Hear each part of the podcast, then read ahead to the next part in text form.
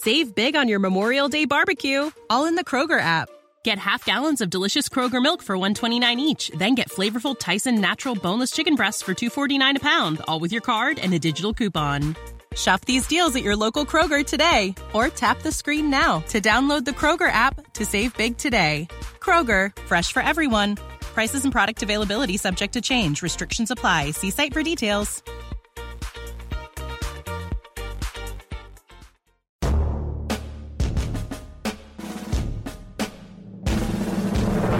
To Daily Edition, where we provide a quick biblical interpretations and applications. This is a ministry of striving for eternity.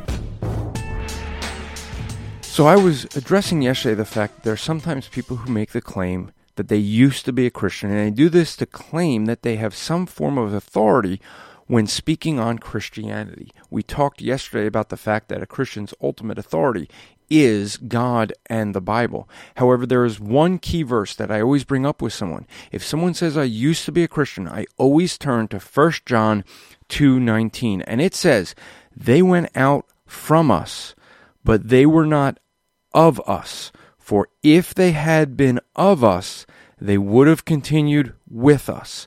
But they went out that it might be plain that they all were not of us." The fact is is that if they claim they used to be a Christian, then they believe what the Bible says.